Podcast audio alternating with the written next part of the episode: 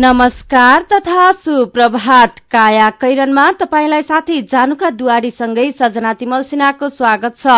काया कैरन उज्यालो रेडियो नेटवर्कसँगै उज्यालो अनलाइन र मोबाइल एप्लिकेशनबाट एकसाथ प्रसारण भइरहेको छ।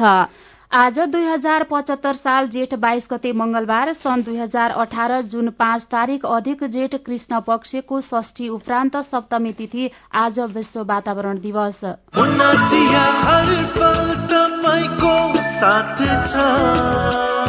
काया कैरनका साथमा मुना चिया। हर उत्सव हर मौसममा मुना चिया।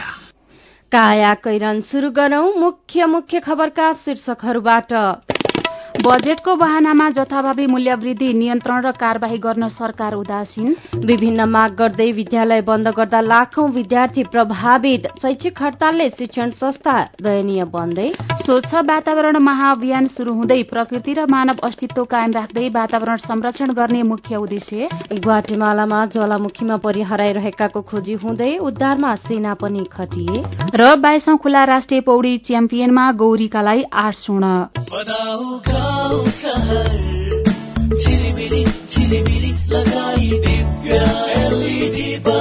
एलइडी बल्ब दुई वर्षको वारेन्टीका साथ चौधवटा साधारण चिम बाल्नुभन्दा एउटा दिव्य एलइडी बल्ब बाल्नुमै बुद्धिमानी दिव्य एलइडी बल्ब उज्यालोमा छ दम खर्च पनि कम दिव्य एलइडी बल्ब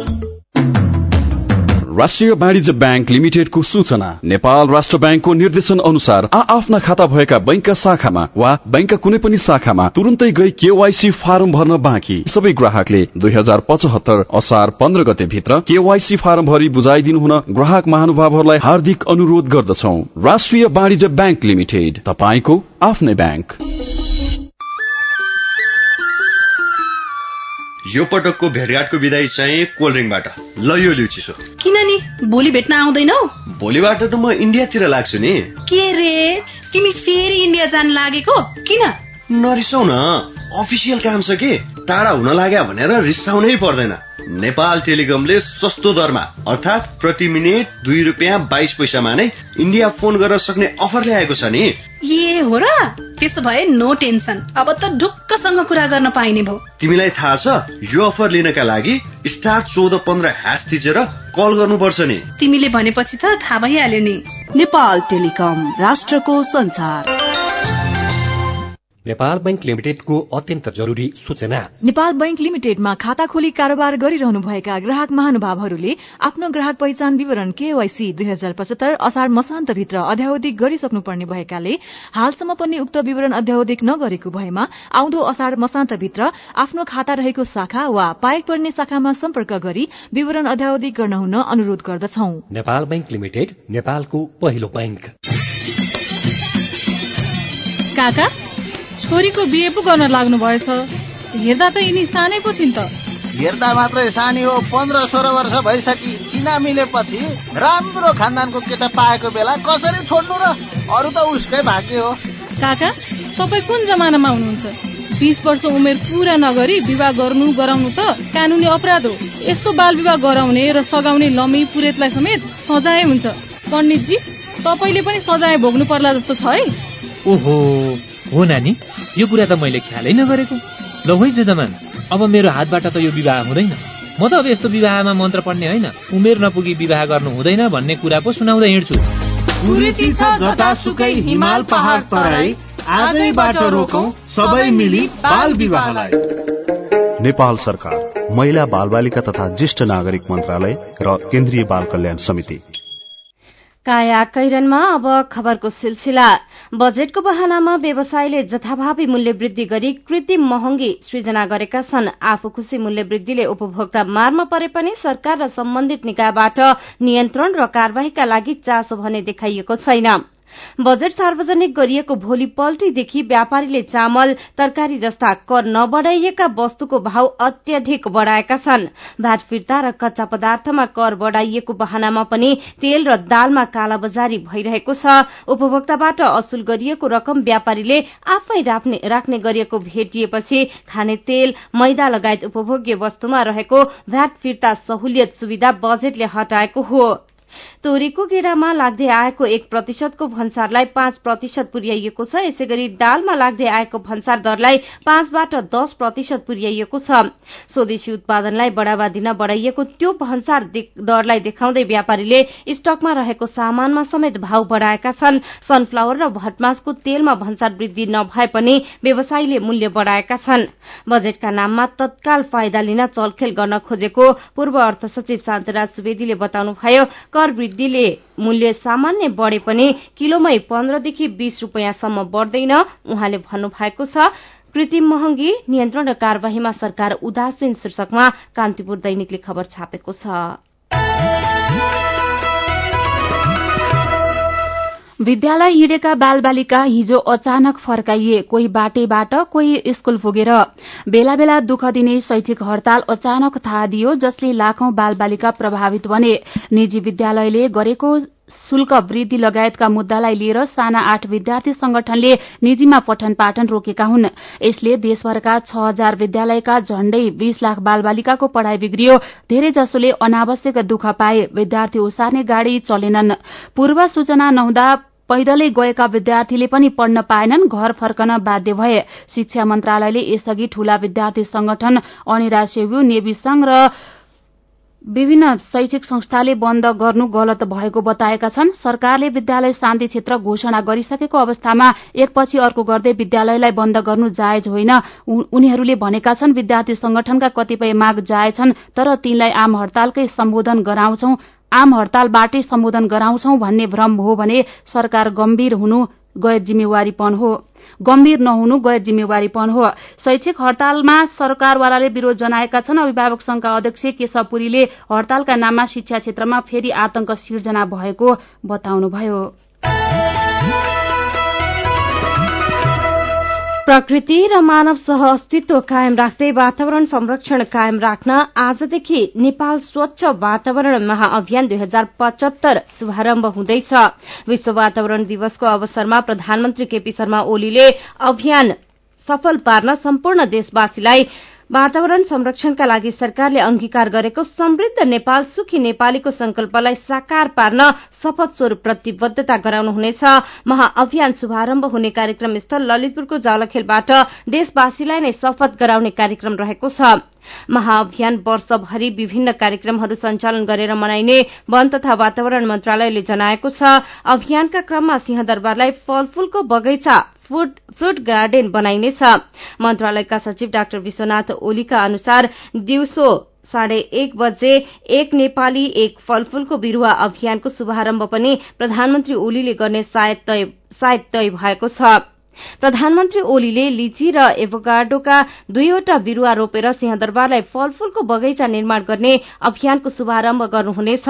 वृक्षारोपण अभियान नदी नाला सरसफाई अभियान बाटोघाटो सड़क सफा अभियान वन जंगल संरक्षण अभियान लगायतका विभिन्न अभियानहरू एकसाथ सञ्चालन गरिने भएकाले यस अभियानलाई महाअभियान नामाकरण गरिएको बताइएको छ। गोर्खापत्र दैनिकले खबर छापेको छ। सर्वोच्च अदालतले बीपी राजमार्गमा ठूला सवारी साधन चलाउन रूट इजाजत दिने मन्त्री स्तरीय निर्णय कार्यान्वयन नगर्न अन्तरिम आदेश जारी गरेको छ। न्यायाधीश सपना प्रधान मल्लको एकल इजलासले भौतिक पूर्वाधार तथा यातायात मन्त्रालयले जेठ तेह्रमा गरेको निर्णय कार्यान्वयन नगर्न नगराउन हिजो अन्तरिम आदेश दिएको हो। भौतिक पूर्वाधार तथा यातायात मन्त्री रघुवीर महासेठले व्यवसायको दबावमा परेर बनेपा बर्दिवा सड़क खण्डमा अठार सीट भन्दा बढ़ी क्षमताका सवारी साधन चलाउन इजाजत दिनु भएको थियो सर्वोच्चको अन्तरिम आदेशसँगै बीपी राजमार्गमा ठूला सवारी साधन गुड्न पाउने छैनन्। काया कैरनमा रिपोर्टसँगै खबरको सिलसिला बाँकी नै छ। सुन्दै गर्नुहोला। नमस्कार है नमस्कार। लौ हेर यो हरिलाई। अस्ति मात्रै यसको पसलमा आग लागि भयो। यसलाई भने केही चिन्तै छैन। के भएको यसलाई? मलाई केही भएको छैन काकी। काकीलाई थाहै रहन्छ। मैले त आफ्नो लघु व्यवसायको लघु बिमा कार्यक्रम मार्फत बिमा पो गरेको छु। नोक्सानी अनुसार बिमाको नियमभित्र रहेर क्षतिपूर्ति पाइहाल्छु नि। के को चिन्ता? लघु बिमा क्षतिपूर्ति? के भन्छ यो? ल काकी सुन्नुहोस्। लघु बिमा भनेको मानिसहरूको दैनिक जीवन तथा जीविकोपार्जनको क्रममा आइपर्ने विभिन्न प्रकारका जोखिमहरूबाट हुने आर्थिक नोक्सानीमा क्षतिपूर्ति दिने कार्यक्रम हो। ए अनि कस्ता जोखिमहरूमा लघु बिमाले सहयोग गर्छ त? लघु बिमा गरेमा विभिन्न कारणले हुने दुर्घटना तथा रोगहरूको उपचार बापत हुने औषधि उपचार खर्च प्राकृतिक प्रकोप आगलागी तथा अन्य कारणले हुने व्यक्तिगत सम्पत्तिको नोक्सानी लघु व्यवसाय सञ्चालनको क्रममा हुने अनिश्चितता तथा नोक्सानी बाली तथा पशुधनमा हुने क्षति बापत क्षतिपूर्ति पाइन्छ। ए ए अनि यस्तो सुविधा कसरी लिन सकिने रहेछ त? कसले पाउने हुन्? फेरि बिमा गर्दा खर्च पनि त लाग्ला नि। लघु वित्त कार्यक्रममा सहभागी ग्राहकहरूले स्थानीय स्तरमा सञ्चालित लघु वित्त संस्थाहरू मार्फत लघु बिमाको सेवा लिन सक्छन्। यस बिमा कार्यक्रमको बिमा शुल्क न्यून हुने भएकोले थोरै खर्चमा भविष्यमा आउन सक्ने आर्थिक जोखिमको सजिलै व्यवस्थापन गर्न सकिन्छ ओहो ल गजबकै कुरो रहेछ। अब हामी सबैजनाले लघु बिमा कार्यक्रममा सहभागी भई आफ्नो र परिवारको जीवन सुरक्षित पार्नुपर्छ। ए बाबु यो कुरो त सबै गाउँलेहरूलाई भनिदिए है लघु बिमा गरौँ ढुक्क रहौँ। युके एड सक्षमको सहकार्यमा नेपाल विमक संघद्वारा जारी सन्देश।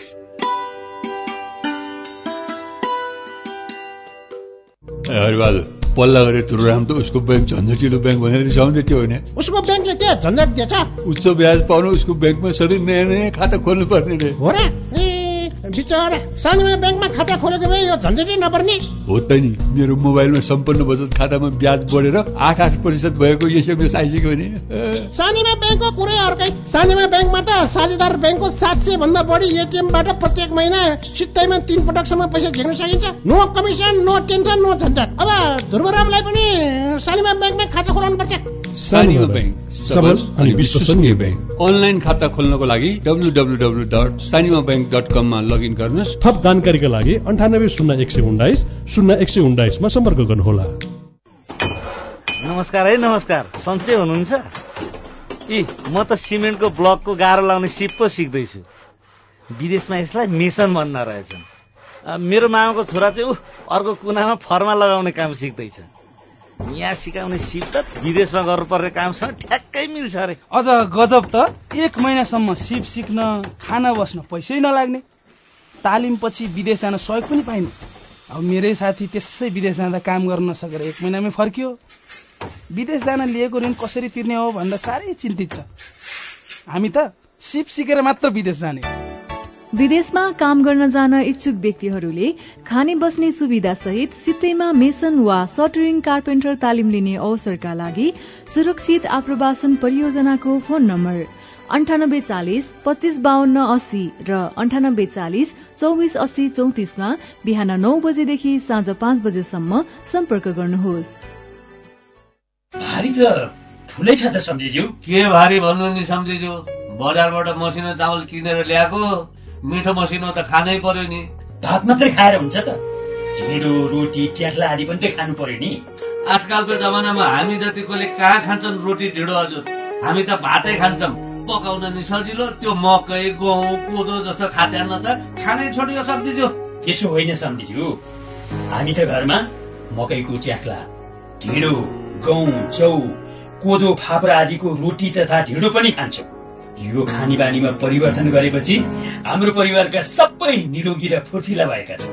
अब फाइदै हुन्छ भने त हामी मकै गहुँ जौ कोदो फापर सबै मिलाएर खाने गर्छौँ नि। चामल मात्रै किनेर कति पैसा सक्नु? स्वस्थ जीवनका लागि खानेपानीमा परिवर्तन गरौँ। बढ्दो धान चामलको आयातलाई न्यूनीकरण गर्ने राष्ट्रिय अभियानमा सहयोग पुर्याउ। कृषि विभाग बाली विकास निर्देशनालय।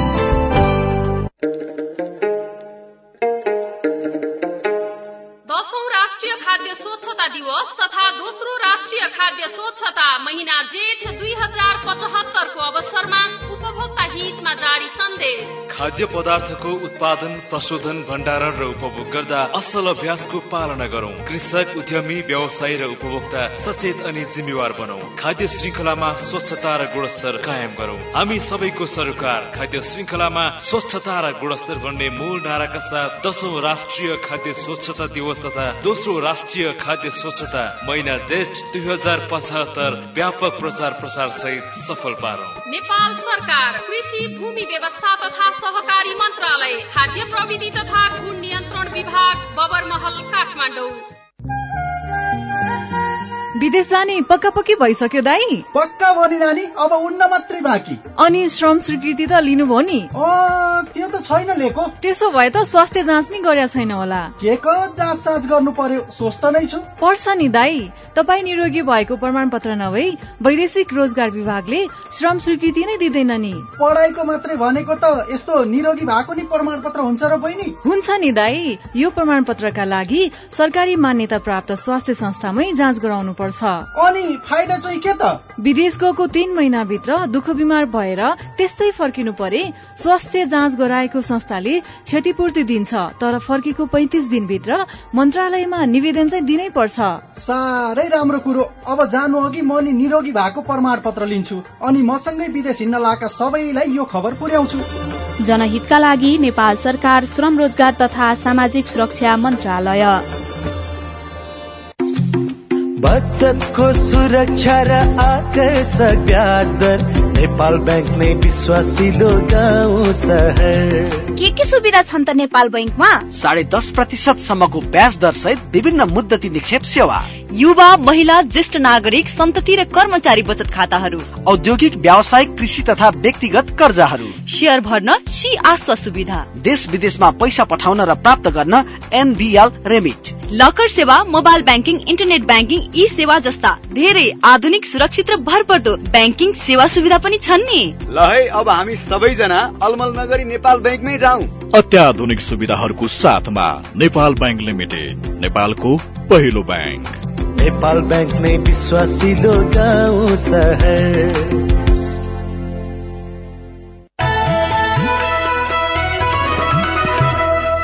उज्यालो रेडियो नेटवर्कसँगै उज्यालो अनलाइन र मोबाइल एप्लिकेशनमा प्रसारण भइरहेको काया कैरनमा तपाईँलाई फेरि स्वागत छ। काया कैरनमा यतिन्जेल हामीले बजेटको बहानामा जथाभावी मूल्य वृद्धि नियन्त्रण र कार्यवाही गर्न सरकार उदासीन विभिन्न माग गर्दै विद्यालय बन्द गर्दा लाखौं विद्यार्थी प्रभावित। स्वच्छ वातावरण महाअभियान शुरू हुँदै बीपी राजमार्गमा ठूला गाड़ी चलाउन सर्वोच्चको रोक लगायतका खबर प्रस्तुत गर्यौं। अब बाँकी प्रसंग। बाराको निजगढ़ अन्तर्राष्ट्रिय विमानस्थल निर्माणका लागि गरिएको वातावरणीय प्रभाव मूल्याङ्कन ले चौविस लाख रूख काट्नुपर्ने देखाएको छ। वातावरणविदले विमानस्थल बनाउन यति धेरै रूख काट्न नहुने भन्दै विरोध थालेका छन्। उनीहरूले गोप्य रूपमा अन्तर्राष्ट्रिय समुदायसँग लबिङ थालेका छन् तर पूर्वाधार विज्ञ भने रूख काटिन्छन् भन्दैमा निजगढ़ विमानस्थलको काम रोक्न नहुने बताउँछन्।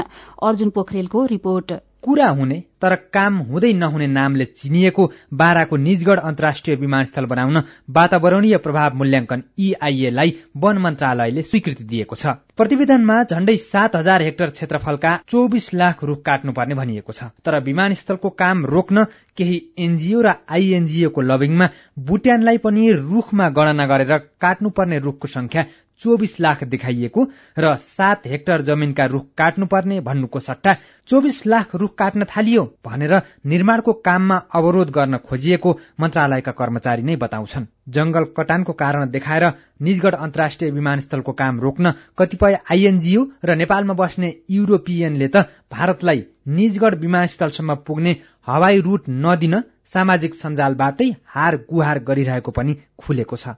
वन जोगाउने नाममा केही व्यक्ति र संस्थाले नेपालको विकासलाई आजसम्म ओझेलमा पारेको र निजगढ़ अन्तर्राष्ट्रिय विमानस्थललाई पनि रोक्न ठूलो चलखेल भइरहेको बताउनुहुन्छ पूर्वाधारविद डाक्टर सूर्यराज आचार्य। यो नेपालको भौतिक विकास हुन नदिइकन नेपाललाई खालि चाहिने तपाईँको एउटा एक्सपेरिमेन्टल डेभलपिङ अन्डर डेभलप बनाइराख्नलाई नै देशभित्र त एउटा वर्ग के छ भने नेपाल गरिब हुँदाखेरि उनीहरूको व्यवसाय फस्टाउने एउटा वर्ग छ यार। चौबिस लाख रुख काट्न लाग्यो भनेर त इन्टरनेसनल मिडियामा पनि यिनीहरूले पठाइसकेको हो। मुन्डरी मचाइसकेका छन् हाम्रो सरकारले यो एनजिओ आइएनजिओ इन्टरनेसनल यो सोकल चाहिने वातावरणविदहरूका चाहिने यिनका लबी यिनी चाहिँ अलिकति पनि संवेदनशील छैनन्। एसियाकै हब विमानस्थल बनाउने लक्ष्य सहित निजगढ़मा विमानस्थल बनाउन झण्डै साठी वर्ष अघिदेखि अध्ययन गरिँदै आएको थियो। तर कहिले लगानीको अभाव त कहिले सरकारी उदासीनताका कारण विमानस्थल अहिलेसम्म बन्न सकेको छैन। यो विमानस्थल बन्नेमा विश्वमा अहिलेसम्म बनेका जति सुकै ठूला विमान पनि उडान र अवतरण हुन सक्छन्। यो विमानस्थलले वार्षिक छ करोड़ यात्रु धान्न सक्छ। तर पैंतालिस प्रतिशत क्षेत्र जंगलले ढाकिएको देशमा एउटा विकास परियोजनाको लागि रूख काट्दा पनि विभिन्न आइएनजिओ र केही देशले कुकुहोल मच्याउन थालेको भन्दै पूर्वाधारविद असन्तुष्ट छन्। नेपालको विकाससँग जोडिएको यो निजगढ अन्तर्राष्ट्रिय विमानस्थल दुई चार लाख रुखको विवादमा अल्झन नहुने बताउनुहुन्छ प्राध्यापक डाक्टर पिताम्बर शर्मा। सब पश्चिमाहरूको सोचे के हो भने आफू विकसित भएर माथि गइसके होइन? जुन भर्याङ चढेर आफू विकसित भएर माथि गएर अहिले त्यो भर्याङ अरू गरिब राष्ट्रको पनि त्यो भर्याङ चाहिँ उनीहरूले निकालिदिए। तिमीले चाहिँ भर्याङ चढ्नु हुँदैन भन्नलाई लाग्यो यदि होइन नेपाललाई पहिलाकै तपाईँको अठार सताउन्नको त्यो त्यस्तै राख्ने हामीलाई एयरपोर्ट पनि चाहिएन यताउति चाहिएन केही गरेन भन्नु। एउटा कुरा हो। तर हामीलाई विकास चाहिन्छ हामीलाई समृद्धि चाहिन्छ हामीलाई आय स्तरमा वृद्धि हुनुपर्छ त्यसको न्यायचित वितरण हुनुपर्छ। विभिन्न कुराहरू पनि हामीले गर्ने हो भने। त्यो क्षतिपूर्ति गर्ने ठाउँ र सम्भावना हुँदा हुँदै त्यो कामलाई रोक्न चाहिँ हुँदैन जस्तो लाग्छ मलाई। आफ्नो देशका जंगल मासेर ठूला पूर्वाधार बनाएका धेरै देशले अहिले वातावरणीय सन्तुलन कायम राख्न भन्दै नेपाल जस्ता साना देशको विकास ठप्प पार्ने कोसिस गरिरहेका छन्। एउटा रुख काटिँदा कम्तीमा पाँचवटा रुख रोप्ने संस्कृति पर्यटन तथा नागरिक उड्डयन मन्त्रालयले प्रतिबद्धता जनाइसकेकोले वातावरण जोगाउने नाममा निजगढ अन्तर्राष्ट्रिय विमानस्थल बन्ने प्रक्रिया नै रोक्न खोज्नुलाई उचित मान्न सकिँदैन। मेरो पनि भन्नु छ। ट्विटरमा दीपक लेख्नुहुन्छ सरकारले बजेट मार्फत कर्मचारीलाई किन एक हजार रुपियाँ महँगी भत्ता बढाएछ भनेको त पेट्रोल इन्टरनेट र दालको भाव बढाउन पो रहेछ। बढेको भत्ताले मूल्य वृद्धि भएको सामानको बढेको मूल्य तिर्न पुगेन सरकार। त्यसैले दुवै फिर्ता गरियोस्। धीरेन्द्र बस्नेत फेसबुकमा लेख्नुहुन्छ खेलाड़ी चर्चामा आउँदा ठूला नेताहरू दुई चारवटा कुरा गर्छन् तर पछि सबै कुरा कुरैमा सीमित हुन्छन्। नेपालमा राम्रा खेलाड़ी हुँदा पनि खेल देखाउने अवसर पाइरहेका छैनन्। खेलाड़ीको दिगो विकासको कुनै व्यवस्थापन छैन न त निरन्तर अभ्यासको व्यवस्था नै छ। यसका लागि सम्बन्धित निकायको चाँडै ध्यान जाओस्। प्रकृतिकी रानी नाम राखेकी साथी लेख्नुहुन्छ नेपाली चेलीलाई आफन्तले नै सीमा कटाएर पठाउँछन्। भारतसँगको सिधा बस सेवाले दलाललाई झनै सहज बनाइदिएको छ। धेरै चेलीलाई जीवन मरणको अवस्थामा पनि पुर्याएको छ। आखिर कहिलेसम्म हो यस्तो अपराध? जवाफ देऊ सरकार। अनि नेप बहादुर डाँगी लेख्नुहुन्छ जबसम्म आम नागरिकले राज्यबाट एउटा सामान्य सेवा लिन पनि सरकार सत्ताधारी दल तिनका कामदार र कर्मचारीलाई अनुचित तवरले खुशी पार्नुपर्ने बाध्यता रहन्छ तबसम्म सुशासन र सदाचार त नारामै सीमित रहन्छ। विचारका लागि तपाईँलाई धन्यवाद। मेरो पनि भन्नु छ। मेरो पनि भन्नु छ प्रस्तुत गर्दै हुनुहुन्थ्यो साथीहरू मोहन पौडेल र ऋतु थेबे। तपाईँ अहिले सुन्दै हुनुहुन्छ काया कैरन। हामीसँग खबरको सिलसिलासँगै कार्टुन पनि बाँकी नै छ सुन्दै गर्नुहोला। मेहनत तपाईँको सही मार्गदर्शन हाम्रो। शिक्षक सेवा आयोग र लोक सेवा आयोगका तयारी कक्षाको लागि किर्तिपुर भ्याली नै राम्रो। नयाँ पाठ्यक्रममा आधारित भई प्रावि निमावि र माध्यमिक तहका नयाँ कक्षाहरू बिहान दिउँसो र बेलुका धमाधम सञ्चालन भइरहेका छन्। हाम्रा विशेषताहरू। स्थापित र विषय विज्ञ स्रोत व्यक्तिबाट कक्षा सञ्चालन गराइने। दैनिक र साप्ताहिक परीक्षाको साथै आवश्यक पृष्ठ पोषण प्रदान गरिने। होस्टलको सुविधा। डिजिटल एटेन्डेन्सी र डिजिटल कक्षाको व्यवस्था। हामीलाई सेवा गर्ने मौका दिनुहोस्। तोकिएको समयमा तपाईँको सोचलाई हामी पूर्णता दिनेछौ।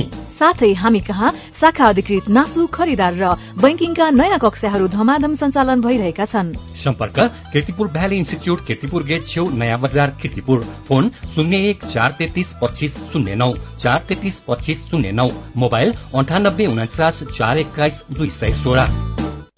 नेपालकै ठूलो आँखा अस्पतालको सञ्जाल भएको दृष्टि आई केयर सिस्टमद्वारा सञ्चालित अत्याधुनिक प्रविधि सहित अन्तर्राष्ट्रिय स्तरको आँखा अस्पताल अब काठमाडौँको कलङ्कीमा हाम्रा सेवाहरू। बिना इन्जेक्सन मोतीबिन्दुको शल्यक्रिया।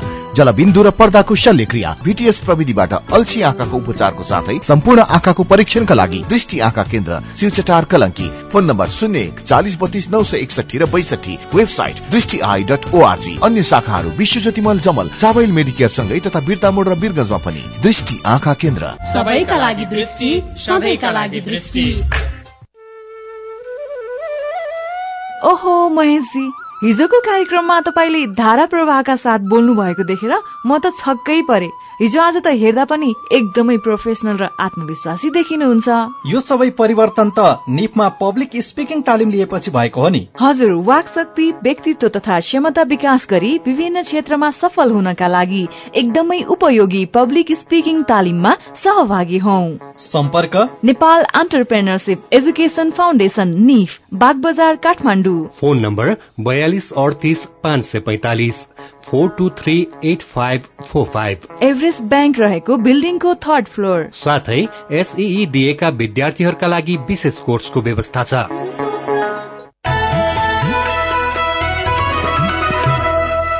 सिधा कुरा प्रष्ट विचार काठमाण्डुमा नब्बे mega hertz Ujyaalo radio network मार्फत देशभरिका विभिन्न एफएम स्टेशन तथा उज्यालो अनलाइन र मोबाइल एप्लिकेशनमा प्रसारण भइरहेको काया कैरनमा तपाईंलाई फेरि स्वागत छ। अब विदेशको खबर। ग्वाटेमालामा आएको ज्वालामुखीमा परि हराइरहेकाहरूको उद्धार भइरहेको छ। हराइरहेकाहरूको खोजीका लागि अग्नि नियन्त्रकलाई सेनाले सहयोग गरिरहेका छन्। अग्नि नियन्त्रक रूडी चावेजले ज्वालामुखीमा फँसेकाहरूको खोजी गरिरहेको बताएका बीबीसीले जनाएको छ। उहाँले ज्वालामुखी पछि विस्थापित भएकाहरूलाई अस्थायी सेल्टरमा राखेको पनि बताउनु भएको छ। हजारौं नागरिक ज्वालामुखीका कारण विस्थापित भएका छन्। ज्वालामुखीमा परि ज्यान जानेको संख्या बैसठी पुगेको अधिकारीहरूले बताएका छन्। अब खेल खबर प्रदीप ऐरी राष्ट्रिय क्रिकेट प्रतियोगितामा उच्च स्कोर बनाउने खेलाड़ी बनेका छन्। उनीसँगै सुभाष खकुरीले शतक बनाएपछि नेपाल एफएफ क्लबले प्रधानमन्त्री कप अन्तर प्रदेश वान डे क्रिकेटमा प्रदेश नम्बर दुईलाई छयानब्बे रनले पराजित गरेको छ। लगातार तेस्रो जीतसँगै एपीएफ सेमी फाइनलमा पुगेको छ। प्रदीप ऐरीले पन्ध्र वर्ष पुरानो राजु खड्काको नामको व्यक्तिगत उच्च स्कोरको कीर्तिमान भंग गरेका हुन्।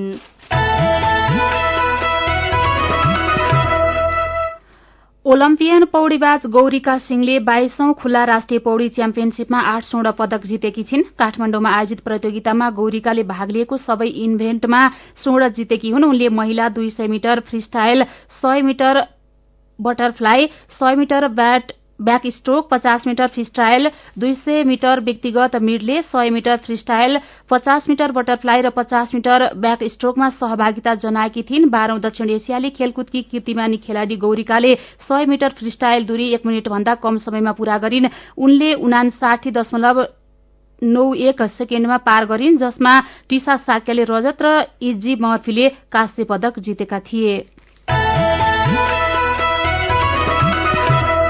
राफेल नाडाल वर्षको दोस्रो ग्राण्ड स्लाम फ्रेन्च ओपनको क्वार्टर फाइनलमा प्रवेश गरेका छन् प्री क्वार्टर फाइनलमा जर्मनीका म्याक्सिमिलान मार्टिररलाई छ तीन छ दुई र सात छको सोझो सेटमा हराउँदै नाडालले अन्तिम आठको यात्रा पक्का गरेका हुन्। यस्तै विश्व नम्बर एक सेरेना विलियम्सले फ्रेन्च ओपनको खेल त्यागेकी छिन्। मांसपेशीमा समस्या आएपछि सेरेनाले मारिया सारपोवा विरूद्धको चौथो चरणको खेल नखेल्ने निर्णय गरेकी हुन्। काया कैरनमा अब केही खबर संक्षेपमा कतारी अदालतले महोत्तरी एक औराहीका अनिल चौधरीलाई मृत्युदण्डको सजाय सुनाएको छ। चौधरीलाई कतारी नागरिक उमेर मोहम्मद उमेर अल रमजानी अल नियमिकको हत्या आरोपमा त्यहाँको अदालतले गोली हानी मृत्युदण्ड दिने सजाय सुनाएको हो।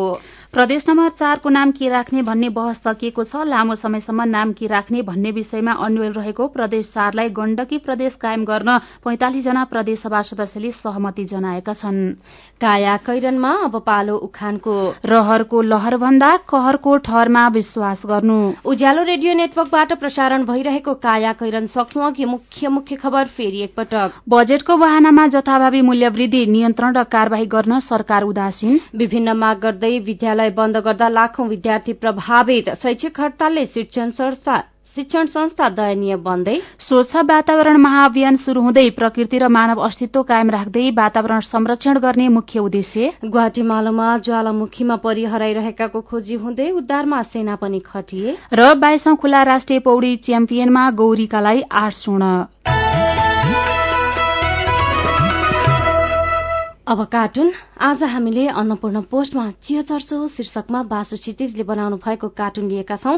यहाँ बढ़दै गएको वायु प्रदूषण कम गर्न भन्दा पनि दिवसका दिन गरिने कार्यक्रमलाई व्यङ्ग्य गर्न खोजिएको छ। कार्टुनमा एकजना विश्व वातावरणको दिवसमा दिवसको कार्यक्रममा सहभागी हुन निस्किएका छन् अनि ढोकैमा पुगेका ती व्यक्तिलाई उनकी श्रीमती जस्ती देखिने व्यक्ति भन्दैछिन् वातावरण दिवसको कार्यक्रममा हिँड्या रे खोइ त मास्क लगाएको आजको काया कैरन सकिएको छ। काया कैरन सुन्नु भएकोमा तपाईँलाई धन्यवाद। उज्यालो रेडियो नेटवर्कमा केही बेरपछि प्रसारण हुन्छ। बिहानी रेडियो पत्रिका उज्यालो फल्छा काया कैरनबाट प्राविधिक साथी संघर्ष विष्टसँगै जानुका दुवारी र सजना तिमलसिना विदा हुन्छौ। उज्यालोको मोबाइल एप्लिकेशन र उज्यालो अनलाइन डट कममा ताजा खबर पढ्दै र सुन्दै गर्नुहोला। नमस्कार।